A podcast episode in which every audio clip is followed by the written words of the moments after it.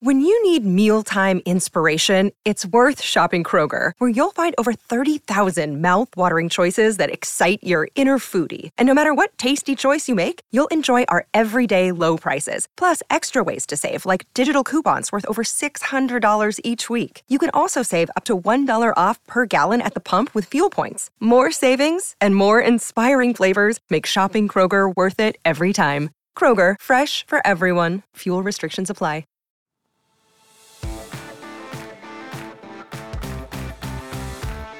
Welcome in to the new PFF NFL Daily. Here's a recent snippet from the PFF NFL podcast. All right, San Francisco 49ers at the Cleveland Browns. 49ers favored by 7. Powerhouse 49ers, number one in everybody's power rankings. And they're favored by 7 against the Browns. Deshaun Watson has not been practicing. He has bruising around the rotator cuff. Not sure I've heard that one before. He's been medically cleared. What's going on there? So Stefanski has been kind of dancing on this semantics pinhead of, well, there's a difference between being medically cleared and being able to actually do your job, you know, as a quarterback. Like, well, not a big one. Theoretically, that's actually the line, right, is once you're medically cleared, you can go out there and do your job. I mean, how bad must he be playing whilst medically cleared for them to be going, no, we're still going to start PJ? I mean, they're not trying to start PJ Walker or DTR over him. But that's my point. Like, how bad must he be throwing the ball medically cleared that they're still going, PJ's better right now? Yeah, but medically, is it a Watson thing? Is it a pain management thing? Is he just in a ton of pain but still medically cleared? Can those things can coexist, right? Sure. Like, usually those are, because medically cleared is like, hey, you won't damage it anymore. It's a pain tolerance thing. Usually when that happens, the quarterback's out there playing, and it's generally expected that he's not going to be catastrophic. If you want to remain consistent, though, back in 2021, Baker had the left shoulder deal, and you said he should sit out. He's in a contract year. He should sit out. Right. Watson's not in a contract year. In fact, he already has $230 million guaranteed contract. Oh, so you should go out there and play. Well, I mean, look, the reason for Baker not doing that is exactly the way it unfolded, which was you might be willing to lay your health on the line for the team, but they're very unlikely to reciprocate. And in fact, they were like, you know what? Actually, we don't think Baker's the guy. Look how badly he played this year. Like, yeah, with a torn shoulder that he made worse trying to help out the team. So he hadn't got his money yet. And he basically got that contract taken away from him because he went out there and gritted through an injury that she should have shut down from. Watson has got the biggest guaranteed contract in NFL history, and so that's not a concern anymore. Like, if he has a career-ending injury off the back of this, he still has $230 million guaranteed sitting there. So get out there. You've been medically cleared. Strap it up. We got some conspiracy theories in the chat. Internal suspension. There's stuff going on. I mean, it's Watson, right? Those rumors are swirling. I think nothing against PJ Walker or DTR. Takes a little bit of the luster off this matchup because the Browns are coming off a bye.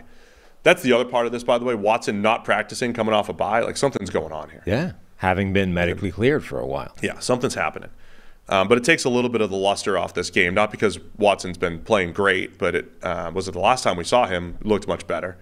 And the Browns' defense has been outstanding. Watson, so he missed week 4. What week are we in? He missed week 4. He's played 3 games, Watson. His third game was good. Missed week 4, by week 5, and he's still out right now.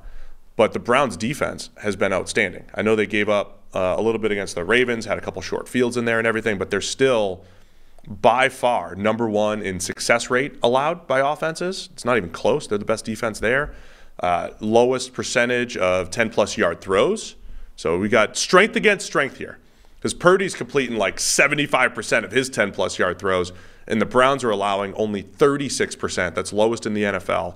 Something has to give here in Cleveland against MVP candidate Brock Purdy. Yeah, it does. I mean, the 49ers look phenomenal right now. Like, they are – this will be a good test for how – unstoppable this offense is. It is dialing up. It has answers for everything. It's dialing up you know, untouched, unbroken plays left, right, and center. Brock Purdy has just this insane record in terms of the volume of plays he's looking at that don't have perfect coverage, that have a breakdown somewhere, right? Somebody's getting beat. The NFL's here, and DraftKings Sportsbook, an official sports betting partner of the NFL, is giving you a can't-miss offer for Week 1. This week, new customers can get $200 in bonus bets instantly, and when you just bet $5 on any NFL game. DraftKings is hooking everyone up for some game day greatness. All customers can take advantage of two new offers every single game day this September. Check the app. You got to go check the app to see what you get. So download now and use code PFF to sign up. New customers can take home $200 in bonus bets instantly, just for betting $5. That's code PFF only on DraftKings Sportsbook, an official sports betting partner of the NFL. The crown is yours. Gambling problem? Call 1-800-GAMBLER or visit www.1800gambler.net. Eligibility and deposit restrictions apply. But now you're going up against what looks like the best defense in the NFL. Can they make a dent against it? Because if they can't, nobody's stopping this offense. But if they can slow it down, now you might start to see what Brock Purdy does bring to the table. And I'm not saying it isn't anything, right? But we get a better answer because now he has to do it once that offensive scheme runs out of answers. So, honestly, that's the matchup here. Forget Deshaun Watson, the Cleveland offense, blah, blah, blah. That's probably going to be a struggle regardless. But I'm really fascinated to see, can this defense make an impact on what is currently a runaway freight train? I'll repackage the earlier stat. Brock Purdy, 10.2 yards per attempt on first reads, looks, basically when he wherever he's looking at the top of his drop, when he throws to that same side of the field, or if it's the middle of the field, he throws that way. 10.2 yards per attempt. That's number one in the NFL. It's Kyle Shanahan and his entire tree that are up among the leaders. I also looked it up since 2020. You know who's number one in that stat since 2020? Jimmy Garoppolo, right? So again, just adding to this Brock Purdy conversation, not taking away from anything that he's doing. Is he elevating the previous Shanahan offense? Absolutely. But he's elevating it from a baseline that's already extremely, extremely high. And that's what makes the Niners so dangerous right now with all those weapons and then Brock Purdy playing within that system at a very high level. I'm going to repackage the analysis from the Micah Parsons thing last week. But remember, you had Micah Parsons going up against Trent Williams, right? On the one hand, from a viewer's point of view, like matchup, it's an amazing matchup to watch. Two of the best players at their respective positions going one-on-one. On the other hand, from a defensive, like play calling, coaching perspective, why would you let that happen when you can move your amazing defensive player of the year candidate to some other player and beat up on him all day? Myles Garrett generally plays over the left tackle. Remember, there was a lot made earlier this season of they're moving him around, they're trying to get him better looks. He's been doing that crossover thing pre-snap, blah, blah, blah. When you look at how often that's happened, it's actually a pretty small number, and it's been getting smaller as the weeks go on. It's like they sort of showed it. Hey, don't think you can look at Myles Garrett just being against your left tackle every play. He's going to move around, and then they just put him back at left tackle. It's like, he's winning every time anyway. What the hell? I'd get back to using that as much as you can. Flip him sides, let him line up in the middle, let him rush in the B gaps.